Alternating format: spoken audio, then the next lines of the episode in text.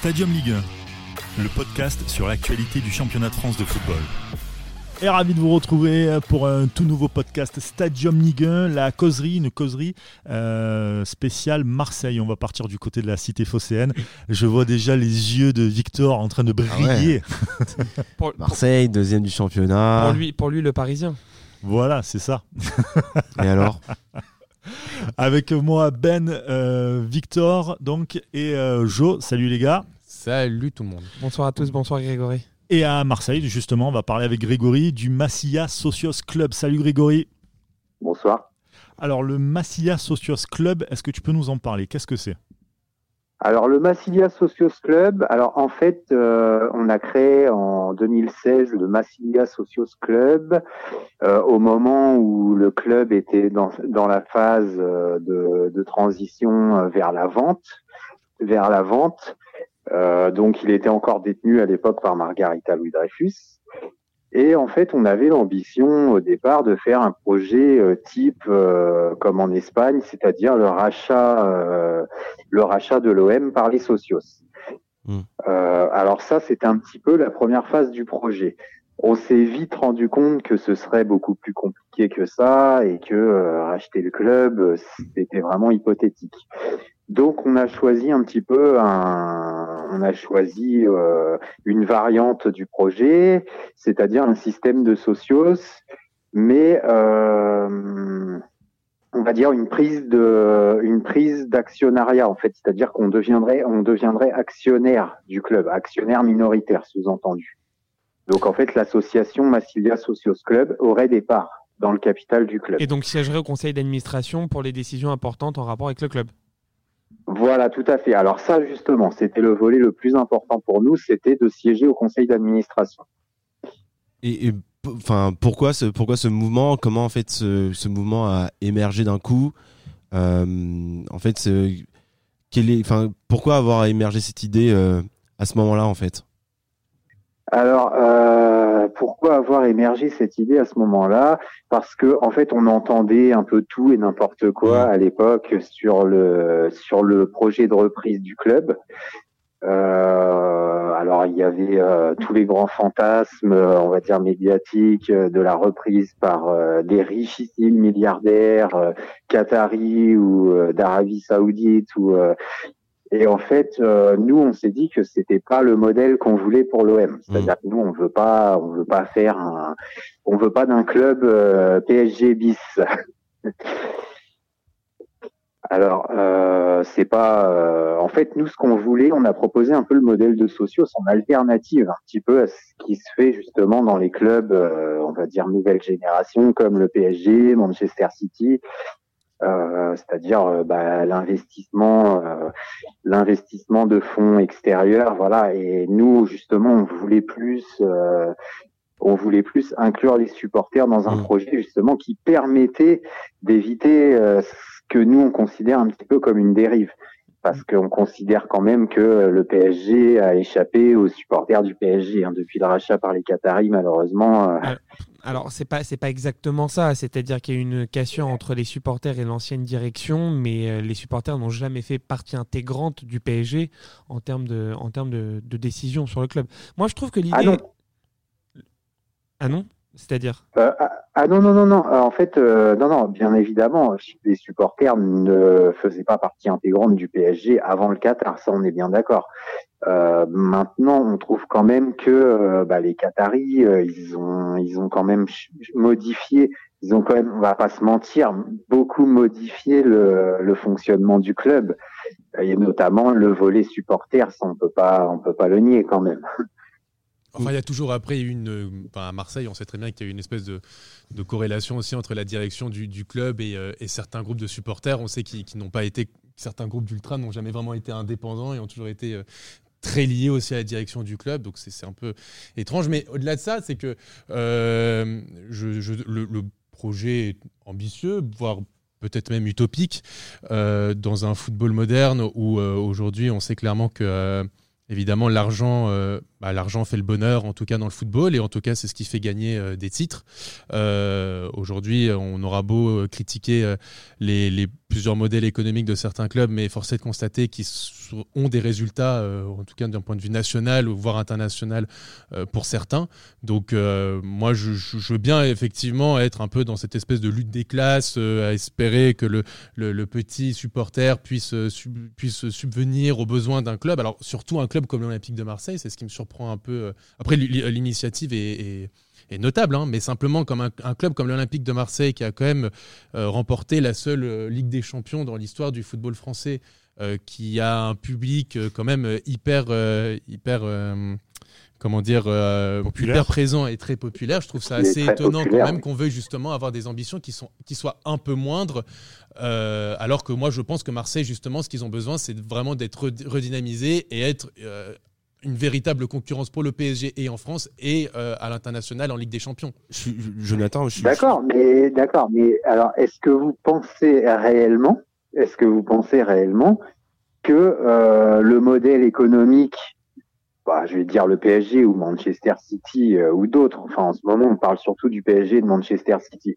est-ce que vous pensez que ce type d'investissement est réellement indispensable pour réussir dans le football à l'heure actuelle? Ah oui, quand on voit, quand on voit les résultats sportifs de, des, deux clubs, évidemment que c'est euh, que c'est que c'est que c'est nécessaire parce que on peut le voir au-delà de, des résultats sportifs, on le voit même d'un point de vue des résultats économiques, euh, tout particulièrement pour pour celui du Paris Saint-Germain qui est devenu en quelques années euh, une référence d'un point de vue économique, un club qui génère près, près de 600 millions d'euros, voire 700 millions d'euros de chiffre d'affaires annuel. Donc euh, pour le coup, oui, c'est euh, pour un club comme le PSG qui est parti de rien. Il faut, faut pas que ça. Il ne faut pas que ça pour gagner des titres en, ah bah, quand même, Champions League. En Champions ah, mais non, mais moi, je, ah non, moi, je, moi, je parle juste du, déjà d'un point de vue national. Ah, un point de vue national, ah, forcément. Bah, oui, d'accord avec toi. Ah oui, mais d'un point de vue national. Ah oui, mais d'un point, point de vue national, d'un point de vue national, je veux dire, euh, euh, on met 600 millions d'euros. Euh, ah d'accord, mais enfin, Marseille n'a plus n'a remporté euh, que, que trois titres depuis 93 ou deux titres. Bon, enfin, est-ce, qu'on va, est-ce que Marseille peut vraiment faire la fine bouche En championnat, on a bah, gagné Ils ont gagné un, championnat et une Coupe de la Ligue. Et trois Coupes de, la Ligue. Bon, bah, trois Coupes de Ligue, mais c'est le même trophée. Enfin bon, ce que je veux dire, c'est que est-ce que les supporters marseillais peuvent vraiment faire la fine bouche sur un titre national alors que on n'a quand même pas gagné des masses sur ces 20-30 euh, dernières années? Bah, Je suis pas sûr. Là, là, où je veux le rejoindre quand même, c'est que t'as pas forcément besoin de mettre autant de thunes pour gagner. Bah, regardez l'Atlético Madrid. Ou l'Ajax, j'allais parler aussi. Ou l'Ajax. C'est peut-être des épiphénomènes parce qu'aujourd'hui. On voit, on voit cette année, sont pas tout à fait. Euh, non, alors le FC Porto. Alors là, on s'éloigne un peu du sujet. Je vais juste répondre sur, euh, sur le FC Porto. Le FC Porto, au Portugal, il y a une législation qui est totalement différente de celle en France. Déjà, les Portugais peuvent recruter un nombre de joueurs sud-américains illimité, ce qui fait qu'ils peuvent très bien avoir une ou deux pépites dans leur effectif qui leur permet d'avoir de belles épopées en Europe. Là, on s'éloigne un peu du sujet. Et les joueurs, je rajoute que les joueurs n'appartiennent pas, forcément, pas forcément au club. Oui, c'est très, intéressant. Moi, moi, je suis, euh, moi, c'est un sujet qui m'intéresse énormément. On pourra en parler pendant des heures parce que je, je suis totalement d'accord avec vous sur le fait que l'argent ne rapporte pas forcément des titres.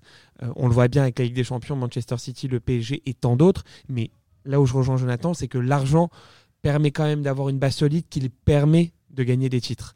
ah oui, non, mais ça, des grands joueurs, on ne peut pas avoir par contre, moi-même, je, ne le remets pas en cause. Voilà, et on le voit bien cette, année à Marseille, les limites euh, de l'effectif qui euh, bah, ah vont bah, faire que cette année, Marseille ne va pas gagner de titre. Si tu avais eu la thune si tu avais eu la thune tu n'aurais pas, pas pris Orangier en joker médical, par exemple. Oui, finalement ils l'ont pris, c'est un bon joueur et, on, est très content. pour, des reins solides pour revenir, pour revenir sur, euh, sur le projet, donc moi je trouve que c'est hyper intéressant parce que replacer le supporter au cœur de son club, c'est quelque chose pour moi qui est fondamental. On l'a vu récemment euh, euh, le week-end dernier en Allemagne où justement il y, a il y, a une vraie scission qui se fait entre les supporters dits de clubs historiques et dits de clubs mécènes. Mais à la base, c'est le supporter qui fait le club. Beaucoup de gens diront les dirigeants passent, les joueurs passent, les supporters moi, là où je, suis un peu plus perplexe, c'est que effectivement Marseille maintenant est passé sous pavillon américain. Euh, la culture là-bas, elle est 100% économique. On voit bien qu'à Marseille, euh, bah, l'argent n'est pas forcément investi, que cette année, ils vont faire une excellente saison, mais que déjà... Investi, hein. il a été. Alors, il a été mal investi, si j'ose dire.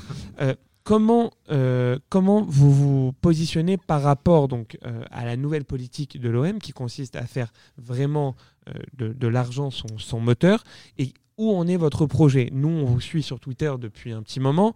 On voit que ça évolue, que la page est alimentée, que vous reprenez des chroniques, des articles. Mais dans les faits, où en est le projet? Alors, dans les faits, euh, dans les faits, concrètement, alors il faut savoir déjà qu'on a eu euh, depuis, euh, bah, depuis quasiment fin 2016, début 2017, on a eu euh, énormément de réunions de travail avec euh, avec la direction du club, donc avec euh, avec les équipes de Jacques Henriero. Euh, alors, il y avait eu une idée de partenariat qui était née euh, et qui a abouti à un communiqué officiel du club en août 2018. Mhm. Euh, euh, ça, normalement, vous pouvez retrouver le communiqué sur le site. Oui, on l'a lu. Vous l'avez vu à l'époque? D'accord, pas de Oui. problème. Ok. Euh, alors, euh, nous, en fait, le gros problème qu'on a, c'est qu'on a l'impression, justement, qu'ils ont voulu un petit peu nous court-circuiter, on va dire. C'est-à-dire qu'ils nous ont ouvert la porte, ils nous ont dit, OK, euh, on vous écoute, présentez-nous le projet, on va voir. euh, mais en fait, quand on regarde bien dans les faits, voilà, ils nous ont accueillis, ils nous ont pas fermé la porte, mais quelque part, ils nous ont court-circuité. Ça, on va pas se mentir. Euh, quand on regarde bien, même quand on lit le fameux communiqué de l'époque, ils réduisent clairement l'association à un rôle de mécène, c'est-à-dire qu'on apporte une participation financière, mais vraiment sans contrepartie, si on lit bien. C'est-à-dire que le compte n'y est absolument pas dans ce qu'ils nous ont proposé Mhm. voilà où on en est à l'heure actuelle. Et du coup, euh, alors, on peut pas dire que les discussions ont été officiellement rompues, mais c'est vrai que euh, c'est très mal parti avec cette direction. D'accord. Et donc là, à terme, euh, le projet est toujours viable. hein, on a vu sur Twitter, euh, il y a pas Oui. mal de, de- de réactions. Euh, L'objectif, c'est que d'ici la fin de saison, vous fassiez reconnaître vos, vos- votre charte. euh, Enfin, la saison prochaine, pour, pour, euh, de la vie de tous, va être une saison décisive pour l'avenir de l'OM.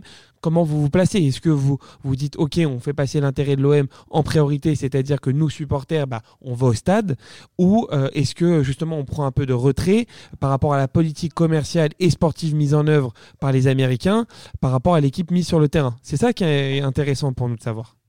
Alors, nous, euh, clairement, euh, il faut savoir qu'à l'heure actuelle, on est clairement en retrait par rapport à la politique actuelle de la direction du club.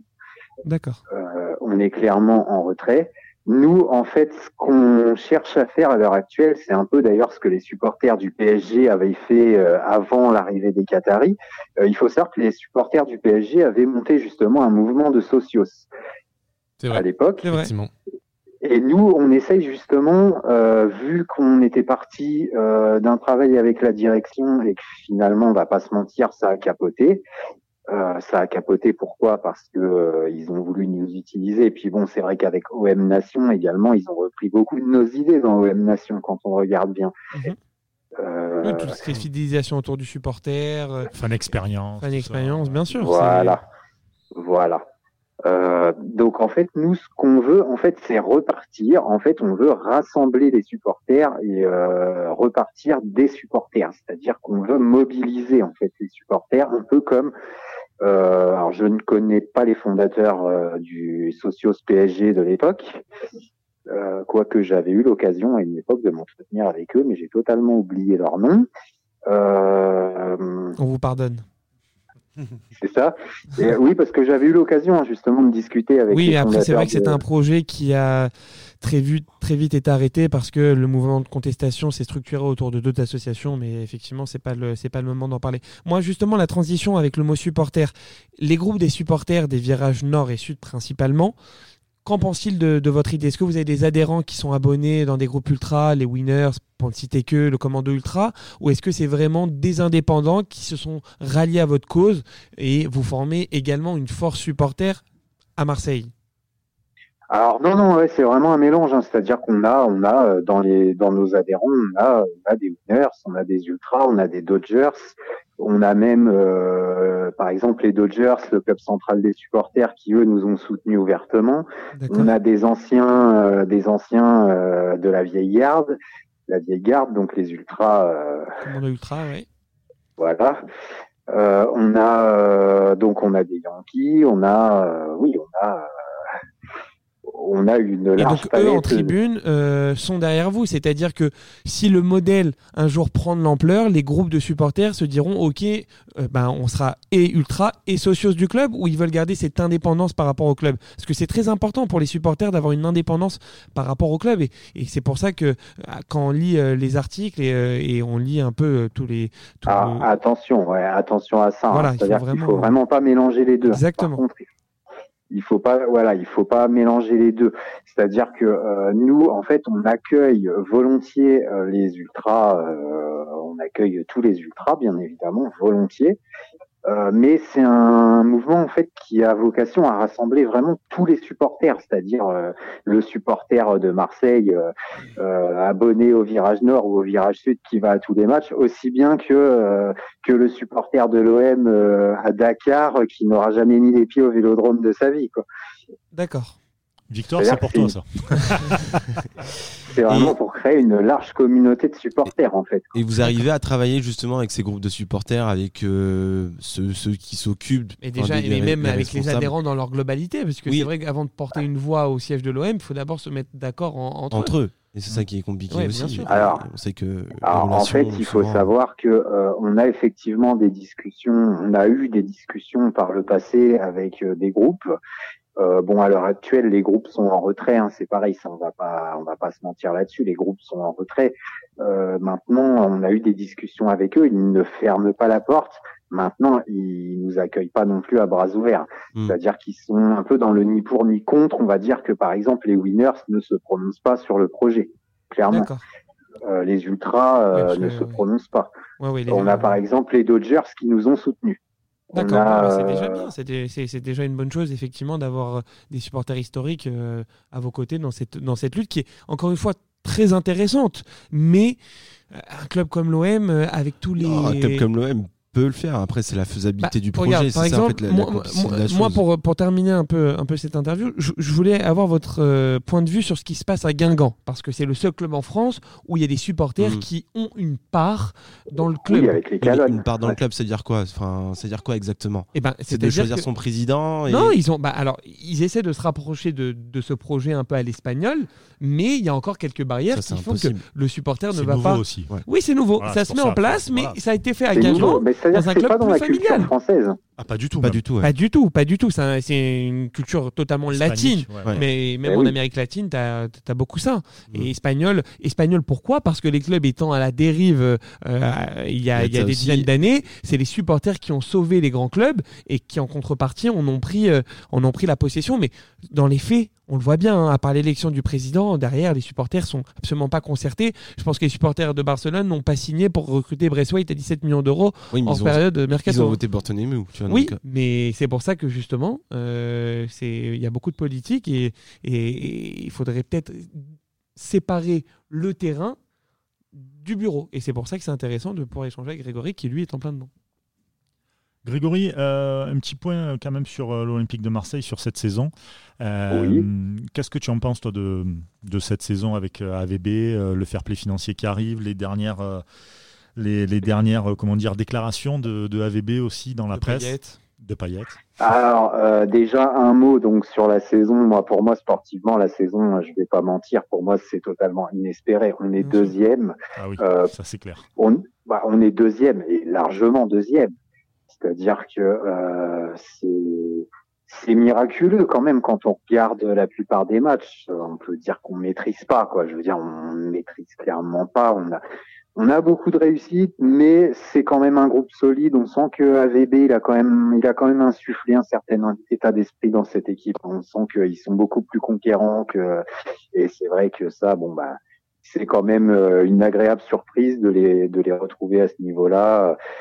Vu la saison Bon. qu'on avait faite euh, bah, la saison dernière, c'est c'est- c'est sûr que Voilà, vu la, plus vu, facile à vu la voir maintenant. saison, vu, vu les dernières saisons, et en plus ça fait longtemps hein, quand même qu'on n'est pas revenu en Ligue des Champions, on va pas se mentir, la dernière fois c'était euh, 2013. 2014, euh, Oui. 2013-2014, euh, avec euh, en plus on sait les résultats qu'on a obtenus. Euh, justement, par contre, c'est là où je veux en venir, c'est que alors moi il y a le fair play financier déjà, ça euh, je crains les sanctions malheureusement. Si on vend pas cet été, oui. Il faudra vendre cet si été. on vend pas cet été, Tu et ça perte, va être finalement. con. Ouais, voilà, c'est ça. C'est-à-dire que là, je vois pas. On va pas, à mon avis, voilà, on n'aura pas l'équipe. On va pas se mentir, on n'aura pas l'équipe pour jouer la Ligue des Champions. Et Ah. le championnat et les coupes en même temps. À part s'il y a des bonnes idées clair. de, de- d'AVB et de Zubizarreta, je pense qu'ils sont tous les deux en, en concordance. euh, ils veulent travailler ensemble. On a, on a entendu plusieurs fois euh, Villas-Boas dire qu'il voulait travailler avec Zubizarreta. Avec de toute manière son avenir est lié, et, et lié étroitement lié à Zubizarreta. à lui. Donc, il a fait quand même des petites trouvailles cette année. Je pense à Alvaro. Je pense. Mais voilà, c'est ça. C'est-à-dire que voilà, c'est là que euh, je suis assez d'accord. C'est-à-dire que Villas-Boas avec Zubizarreta, euh, avec la perspective d'une Ligue des Mhm. Champions à disputer, bon, On parle de on bonnes peut idées. dire quoi. que On peut peut-être ils ouais. peuvent nous faire. euh, ça peut être un duo. Faut voir, faut voir, faut voir. Je- on peut, on peut, on peut se dire que peut-être ils arriveront à nous faire quelques trouvailles euh, comme l'été dernier. Là, oui, Alvaro. Euh, moi, Benedetto, euh, franchement, euh, Benedetto, moi j'aime bien ce joueur. hein. Je suis un peu plus réservé là-dessus. Non, non, moi franchement, je trouve que bon, moi franchement, j'aime bien le profil du joueur. Moi, le profil est bon, mais après, je trouve qu'il Le n'est pas profil, assez. C'est une histoire de confiance. C'est aussi une histoire de confiance. Et euh, on l'a senti. Il était en manque de confiance. Il ne marquait pas. Il voulait absolument marquer. On sait très Et bien le que- problème d'un attaquant, c'est que ça, ça. va vite. Un attaquant, euh, deux matchs, trois matchs sans marquer, c'est déjà la crise. Bon, Donc, bah là, euh, ça claque, ça, lui, ça donc, claque euh, triplé contre Nîmes. euh, Il a 4 buts en 3 matchs. Ouais, c'est pas mal. Il revient, pied droit, pied gauche. Euh, moi, je pense que c'est une bonne recrue. En tout cas, dans, dans le aussi. profil OM, euh, cette année, ça, ça a largement fait le travail. hein. Ça va finir à plus de 10 buts. Ça faisait longtemps qu'un ouais. attaquant marseillais n'avait pas fait, fait ce stat-là. Honnêtement, voilà, euh, il s'est bien Bah, acclimaté. moi, il a eu un contre, creux. Euh, La saison prochaine, s'il est bien servi, ça peut faire une belle saison. hein. Par contre, justement, moi là, le problème, là où je veux en venir par rapport à tout ce qu'on dit là sur le volet sportif euh, et économique, puisque finalement, voilà, les deux se rejoignent. hein. Euh, Villas-Boas, avec ses déclarations, euh, si on n'a pas les moyens, voilà, je partirai. Enfin, il a peut-être pas dit ça comme ça exactement, mais euh, Oui, grossièrement, c'est ça, on va dire. Oui. Ouais, ouais, on va dire que c'est ça. Euh, moi là-dessus, j'avoue que je suis un peu inquiet. euh, J'ai un peu peur que Villas-Boas, il nous fasse, euh, même si c'est pas le même contexte qu'à l'époque, euh, qu'il nous fasse une Bielsa. On n'est pas à l'abri, mais je pense qu'il est un peu plus réglo que Bielsa. Il nous le dira Il a bien ça a été avant. réglo. Hein. On l'a vu en conférence de presse, euh, dans sa conférence de presse, euh, il, Oui, non, mais il il est a- resté extrêmement ambigu, hein, il faut faire gaffe. euh, ça Il se est répète quand même pour Il est revenu de- sur ses propos après avoir, mais- après mais- avoir mais tu- entendu, Il est revenu, euh, il est revenu parce qu'il a dû avoir quelques quelques garanties en interne, mais effectivement, si derrière sa sanction du fair financier, sur des personnes. euh, Guardiola a dit qu'il allait rester à Man City. Si jamais la décision est confirmée, bon, il y a quelques places qui vont se libérer en Europe, peut-être au PSG, peut-être autre part. Voilà. Non, Euh, mais la au- vérité d'aujourd'hui n'est pas celle de demain. Au-delà, Oh, au-delà, c'est beau ce que tu dis. Bah, merci. Moi, je au-delà de pense ça, qu'il est au-delà de très ça, ça serait quand même, au-delà de ça, serait quand dommage parce que- il y a quand même un vrai, je trouve, un vrai projet de jeu, un vrai projet sportif autour de d'André Villas-Boas, de- oula, André Villas-Boas, décidément. Oh, André, ouais. Et euh, AVB. AVB, oui, pour les intimes. AVB, oui, AVB. Et, euh, et je pense que ce serait quand même dommage pour Marseille de, de le perdre parce que ça, il- ça reviendrait encore en arrière et tu, tu sais pas trop comment est-ce qu'ils arriveraient à se. Ah À bah, se ce développer, sera un quoi. gros coup dur. Ah non, pour moi, ce sera un gros coup dur. Ah, Là, ça va être Bon, après, il a dit qu'il Ah bah, préparait s'il prochaine. part, on revient en arrière. hein. Ah, bah, J'ai l'impression que l'OM, euh, c'est très souvent comme ça, malheureusement. Bah, depuis 20 ans, 25 ans, ouais, malheureusement. C'est Ouais. aussi là la frustration des supporters. Et je peux comprendre justement des supporters qui veulent instaurer ce, ce- ce format de socios. C'est qu'il y a une sorte de frustration autour de l'OM qui est énorme. Tu vois que ça évolue, d'un coup ça se casse. ça évolue, Ouais, ça mais même, casse. tu vois, genre, t'as des présidents aujourd'hui, tu ne sais pas pourquoi ils sont là, ils sont à leur place, à cette, à cette place-là. Tu te dis, euh, putain, nous, euh, on on- on on n'a pas notre mot à dire et on a des présidents qui sont, qui sont des pantins aujourd'hui. Donc, euh, forcément, tu- il y a une sorte de frustration et tu joues un petit peu avec Bah, club. je vois, euh, moi, par exemple, enfin, je vois, je reviens toujours. hein, euh, Il y a le dernier titre, c'était il y a, bah, c'était il y a 10 ans hein, maintenant. C'est 2010, Mm. hein, le dernier titre de champion.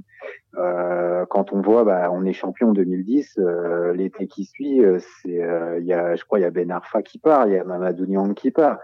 Euh, je crois après l'année d'après, il y a eu Taïwo, il y a eu, enfin, euh, quand Qui on regarde, voilà, ouais. Bonnard, Ah, on a cassé l'équipe. Bah, euh, oui, Valbuena. euh, Mm. Il y a eu pas mal de changements. Ah oui, dire, bah, euh, je- ouais. quand t'es champion, revalorisation salariale, l'année d'après plus compliqué, et puis les joueurs partent parce qu'ils coûtent trop que cher. Pape Diouf avait mis et assaini le club à l'époque. Oui, Moi, je bon, pensais on que va pas refaire moi, l'histoire de franchement, en l'OM. 2010, euh, 2010, quand on était champion, je croyais qu'on ouvrait un cycle, hein, mais bon. Ah, on l'a- tous cru, t'inquiète pas. Bon, non, bah ouais. après, voilà, ça c'est un exemple parmi d'autres. C'est pour sûr. montrer que voilà, Marseille, c'est Marseille, c'est depuis, depuis des années que c'est comme ça, Marseille. Malheureusement. Bon, en tout cas, merci beaucoup Grégory. Euh, merci d'avoir accepté notre invitation pour euh, ce Stadium Bah, Ligue 1. c'était avec plaisir. On rappelle donc c'est euh, sur Twitter, c'est arrobase OM Socios, c'est ça? Ouais, c'est ça, tout à fait. Arrobas OM Socios. Et puis euh, on peut retrouver aussi sur euh, le pot commun, tout ça, je crois, de Euh. Facebook, euh, Ouais. Facebook Massilia Socios Club et euh, le pot commun Massilia Socios Club. Le, le pot commun, en fait, euh, le, le site officiel de, de Massilia Socios Club est sur le pot commun, sur la plateforme. Sur lequel Victor euh, va mettre un, un petit billet ce soir en tant que Il tout bon train- Marseillais. Il est en train de lâcher l'American Express là. Ah. Bah, bah, bah, bah, bah. Ouais. Merci Grégory. Bon, merci Grégory. Et puis euh, vous aussi, hein, qui nous écoutez, n'hésitez pas à nous dire euh, ce que vous pensez de, de ce projet de Socios du côté de l'Olympique de Marseille. Merci à vous et à très vite. Ciao. Ciao. C'était Stadium Ligue 1, un podcast produit par Sport Content en partenariat avec Urban Soccer.